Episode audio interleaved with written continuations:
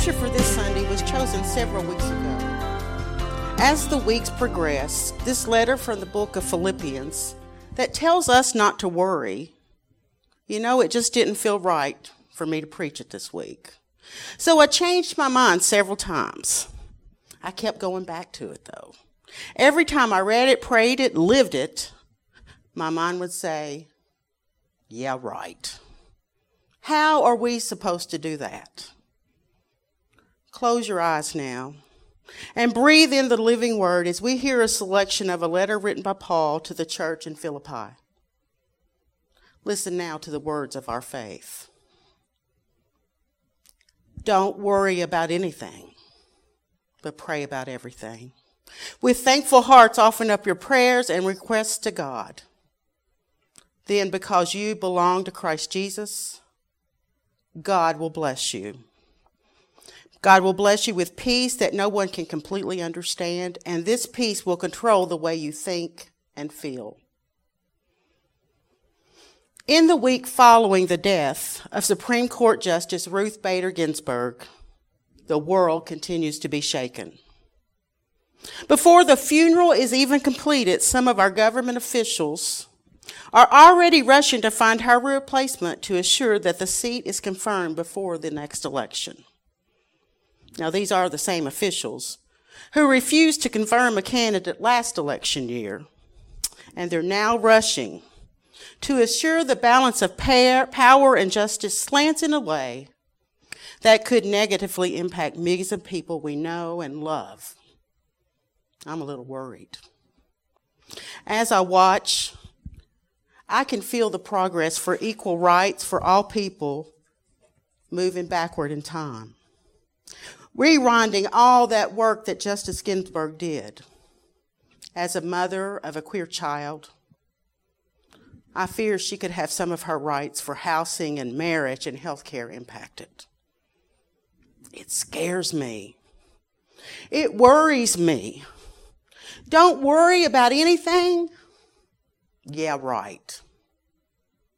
And just as we're remembering a woman of justice, Along comes the announcement from a, the Attorney General that there will be no charges facing the officers for the death of Breonna Taylor.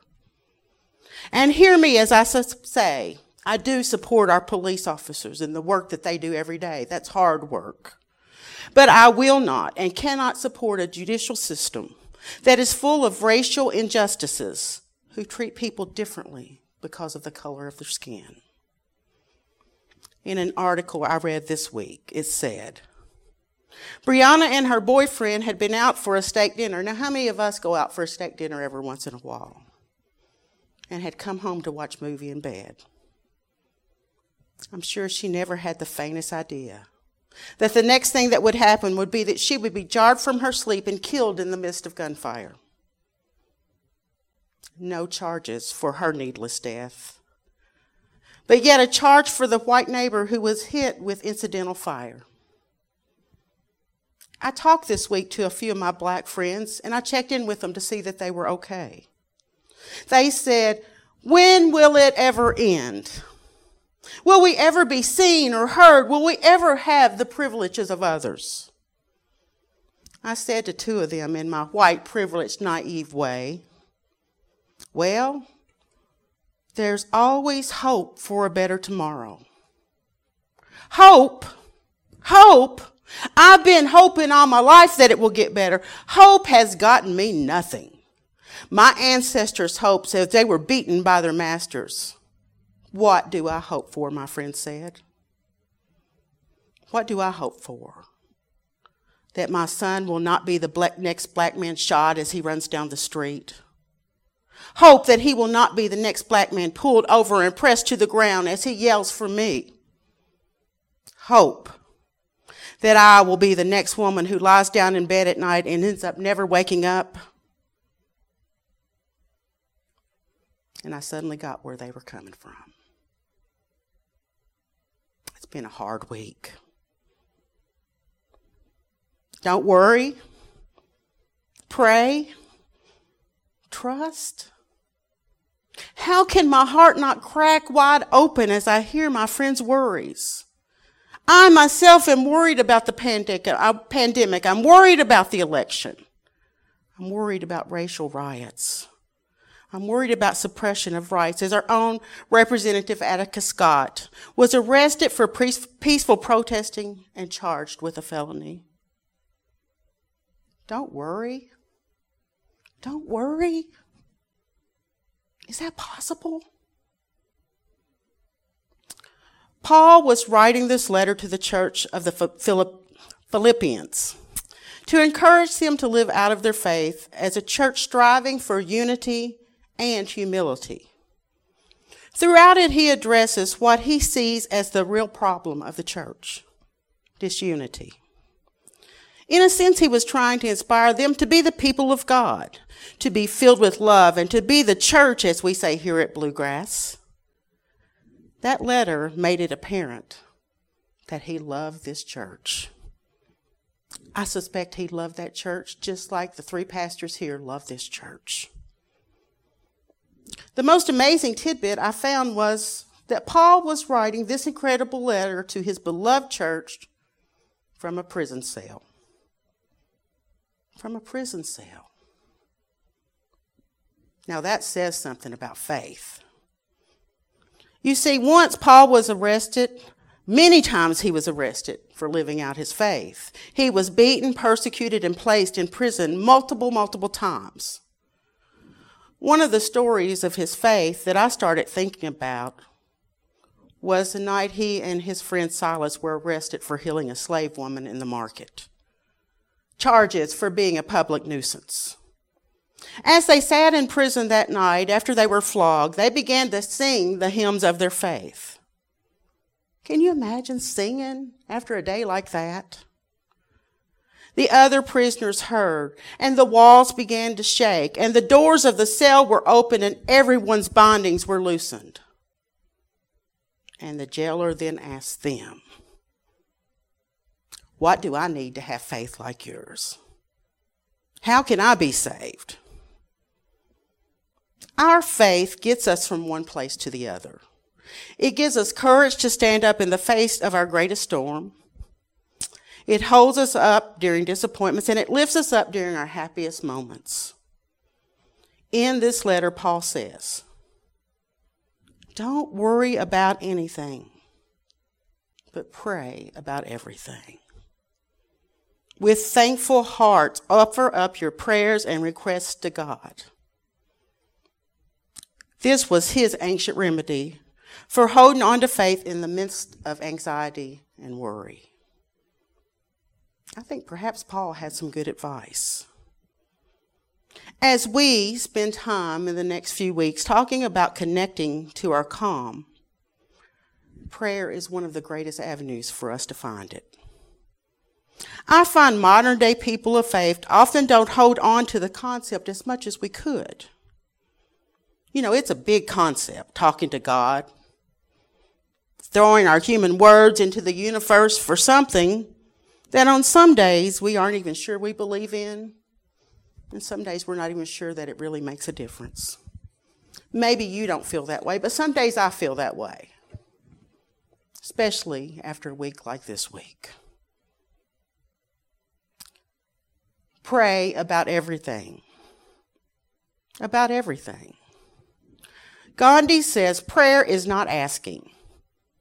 It is a longing of the soul. It is a daily admission of one's weaknesses. It is better in prayer to have a heart without words than words without heart. Did you guys know you could pray without words? Kierkegaard said the function of prayer is not to influence God, but to change the nature of the one who prays.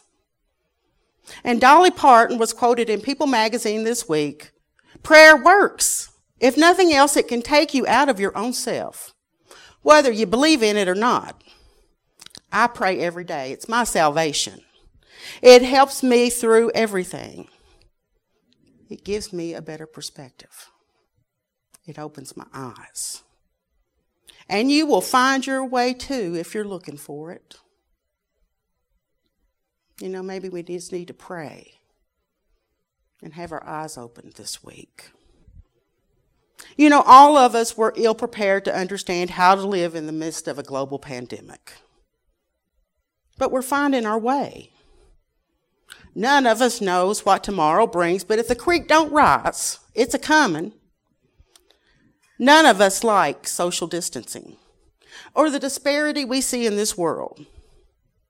So what can we do? What can we do? We fuel ourselves up. We prepare our hearts so that we can be in the church, in the world. And how do we do that? We spend a little time with God. Pray and turn it over to God. Center our own spirit, connect to the God space within us to allow us moments of peace, whether we're in a jail or lonely from social distancing. All of it starts with self care and connection to that which is greater than ourselves. It is a stressful world out there. We know it. But rather than letting it stir us up all the time, we have an opportunity to move from the fight or flight scenario. That's kind of where we've been fight or flight to that of calmness of spirit. Turning in the one who created us to comfort us. Turning to God. Even if there's a pandemic or a riot on the streets or you find yourself in a jail cell. How do we do it? We have to stop and be. And some days I don't have the answers, but I'll share with you some tidbits from an article I read about uh, being a minister in a pandemic. It helped me. I hope it will help you. You see, when we're all stirred up, we can't engage our spirit with full mind, heart, and soul. But God's right there waiting to help us. So here's a few things to use when worry comes and overtakes us. Pray. Now that sounds easy, but don't we all struggle sometimes to find a time to speak with God? We're too busy. We're too stirred up. So stop. Stop and feel God. Pray a scripture, a prayer, a mantra. I always use this when I'm stressed out. Breathe God in, breathe God's love out. It always calms me down when I do that, and I use it a lot.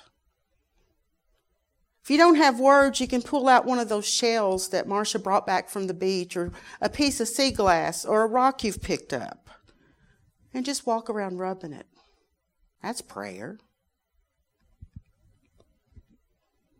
Because sometimes we need a tangible piece of God to remind us that we're not by ourselves. All of you have a cell phone, and there's tons of apps on the cell phone that teach you how to pray. Music that guides you, centering prayer. Or you could just read the Psalms, pray the Psalms, sing the Psalms. The next thing, get it out. Sometimes we need to get it out. We need to vomit it up. We need to spit it out. All that stuff that tears us up. The avenue I use most often is sketching or painting or photography or writing.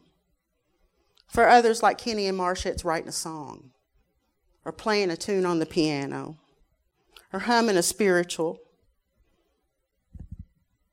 For some, it's baking something to take down to a neighbor who may be alone. It might just be a smile. But we got to let it out.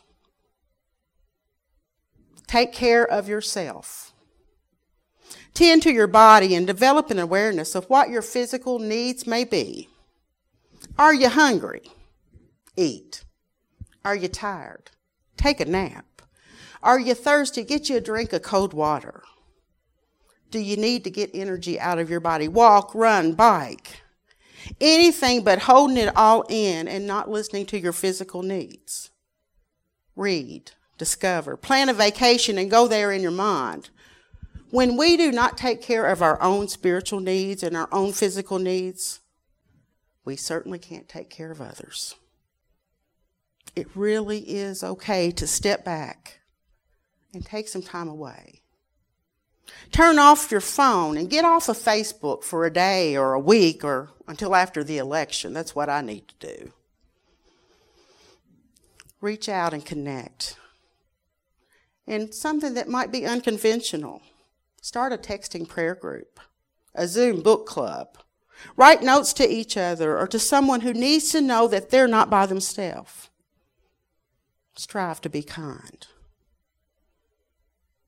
You see, when we allow ourselves to nurture our relationship with God, something changes us. I'm going to add thanks be to God to that. Etty Hillesum wrote a book in her early 20s. She lived in Amsterdam and was a Jew who would eventually be killed by the Nazis. As she watched the world unravel, she wrote this There is a deep well inside of me, and in it dwells God. Sometimes I'm there too. And that is all I can manage these days and also all that really matters. That we safeguard that little piece of ourself, God in ourself. God in us. God in us. Pray. Connect to God. Don't worry any, about anything, but pray about everything. With thankful hearts, offer up your prayers and requests to God this week, why don't we try it? Let's see if it changes us. I will. Will you? Thanks for joining us for the Bluegrass United Church of Christ podcast. We'd love to have you join us for a service sometime. We meet on Sunday mornings at 10 a.m. at 500 Don Anna Drive in Lexington, Kentucky. You can find us online at bluegrasschurch.org.